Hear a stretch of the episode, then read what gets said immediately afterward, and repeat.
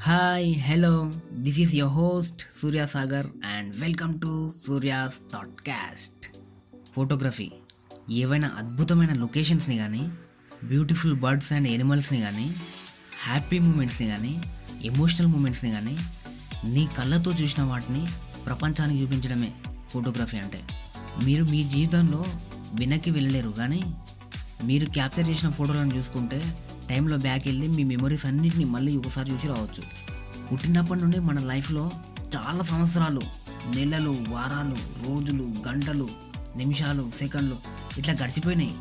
కానీ ఎప్పుడో కెమెరాలో క్యాప్చర్ చేసిన ఆ ఒక్క సెకండ్ మిగిలిన లైఫ్నంతా చూసుకునే విధంగా గుర్తుకొస్తాయి. ఈ ప్రపంచంలో దేనికి టైంని ఆపే కెపాసిటీ లేదు. ఒక్క కెమెరాకి తప్ప. ఫొటోస్ తీసుకోవడం చాలా ఈజీ. ఎవరైనా తీసుకోవచ్చు ఎక్కడైనా తీసుకోవచ్చు. కానీ ఫోటోగ్రఫీ అంటే ఒక ఆర్ట్. ఇది అందరికీ రాదు. కొంతమందికి మాత్రమే సొంతం. కొంతమందికి ఒక విజన్ ఉంటుంది. ఆ సెన్సిబిలిటీ ఉన్న వాళ్ళకే వస్తుంది.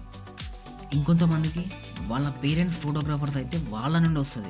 అంతేగాని డిఎస్ఎల్ఆర్ పట్టుకపోయి మనం కూడా తీయడానికి ట్రై చేస్తాం కానీ దాని ఫొటోస్ మాత్రమే అంటారు. ఫోటోగ్రఫీ అనరు. మనం ఇప్పుడు ఫొటోస్ తీయడానికి డిజిటల్ కెమెరాలు స్మార్ట్ ఫోన్లు ఉన్నాయి కానీ two three decades back photos దిగాలంటే ఒక పెద్ద టాస్క్ ఉంటుండే. ఫోటో స్టూడియోలకు పోయి ఫ్యామిలీ అందరం కలిసి దిగేవాళ్ళం. కానీ ఇప్పుడు సెల్ఫీస్ అని ఏడ పడితే ఆడ ఎప్పుడు పడితే అప్పుడు దిగుతున్నాం.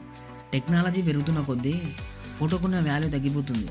Three four centuries back photography ఎవరికి తెలియదు. కానీ కొంతమంది రీసెర్చర్స్ సిక్స్టీన్త్ సెంచరీస్ నుండే దీని మీద వర్కౌట్ చేసినందుకు ఇప్పుడు డిజిటల్ కెమెరాలు వాడగలుగుతున్నాం.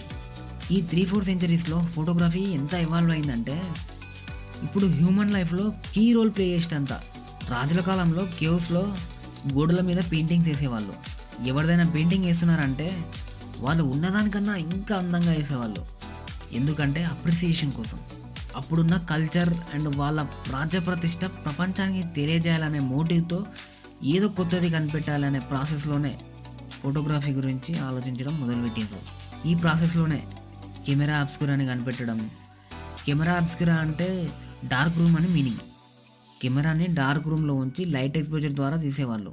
ఇదే ప్రాసెస్ని నిక్ఫోర్ నిప్సీ అనే ఫ్రెంచ్ రీసెర్చర్ యూజ్ చేసి బిట్యుమిన్ జుడియా అనే కెమికల్ని పాలిష్డ్ ప్యూటర్ ప్లేట్ మీద వేసి లైట్ ఎక్స్పోజర్కి పెడితే ఎనిమిది గంటలు పట్టేది ఒక్క ఫోటో రెడీ అవ్వడానికి.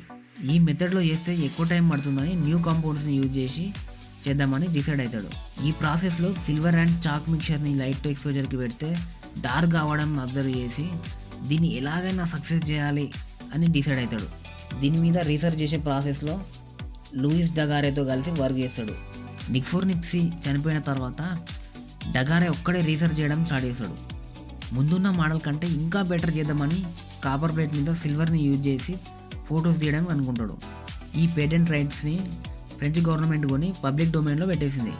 దీని తర్వాత కూడా చాలా రీసెర్చ్లు జరిగినాయి. చాలామంది ట్రై చేసిండ్రు. కానీ జార్జ్ ఈస్ట్మెన్ అనే పర్సన్ ఫిలింని కనిపెట్టిండు. ఫిలిమ్స్ని నెగిటివ్స్ అని కూడా పిలుస్తారు. ఇంతకుముందు ఫోటోగ్రఫిక్ ప్లేట్స్ ఉండేవి. వాటిని రిప్లేస్ చేస్తూ ఫిలిమ్స్ వచ్చినాయి. ఎయిటీన్ ఎయిటీస్లో జార్జ్ ఈస్ట్మెన్ కెమెరాని కనుగొన్నాడు. ఎయిటీన్ ఎయిటీ ఎయిట్లో కోడక్ కెమెరాని ఒక స్లోగన్తో మార్కెట్లోకి రిలీజ్ చేసిండు.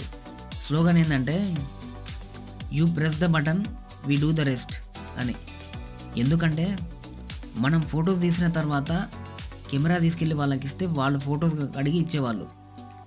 ఎప్పుడైతే కెమెరాని మార్కెట్లోకి రిలీజ్ చేసిండ్రో అప్పుడే ఫోటోగ్రఫీ రివల్యూషన్ స్టార్ట్ అయిందని చెప్పొచ్చు.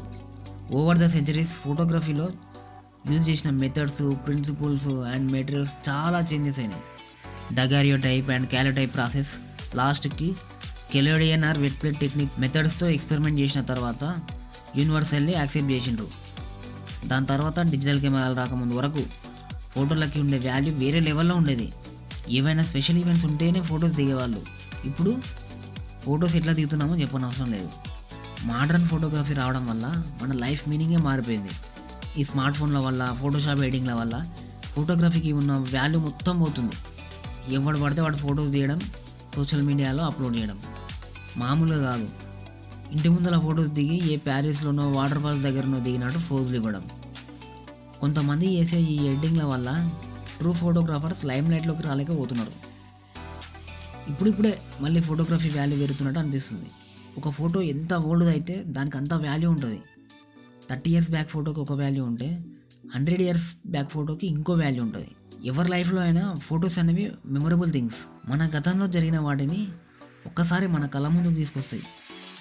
ఇదంతా ఓకే కానీ ఫోటోగ్రఫీ అని రోజుకి కనీసం ఒక్కసారి మన నోట్లో నుండి వస్తుంది. ఆ ఫోటోగ్రఫీ అనే వర్డ్ని ఎవరు ఇన్వెంట్ చేసారో తెలుసా?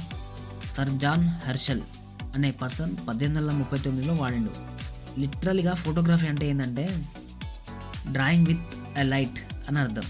August nineteen two thousand ten world photo day.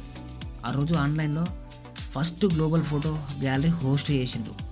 Almost two seventy photographers share చేసిండ్రు వాళ్ళు తీసిన ఫోటోలని. దాదాపు వాటిని హండ్రెడ్ కంట్రీస్ నుండి విజిట్ చేసిండ్రు. సో అందుకనే ఆ రోజుని first official world photo day అంటారు. నేను ఫర్దర్గా పబ్లిష్ చేసే ఎపిసోడ్స్ మిస్ అవ్వకుండా ఉండాలంటే నా ఛానల్ని సబ్స్క్రైబ్ లేదా ఫాలో కొట్టండి. మీరు వినేది YouTube Apple podcast Spotify Google podcast ఇలా ఏ ప్లాట్ఫామ్ అయినా సరే. నాకు సపోర్ట్ చేయాలి నన్ను ఎంకరేజ్ చేయాలనుకునే వాళ్ళు లేదా కామెంట్ చేయాలనుకునే వాళ్ళు ఇన్స్టాలో డిఎం చేయొచ్చు. నా Insta handle Surya's Thoughtcast S O O R I Y W S under score T H O U G H T C A S T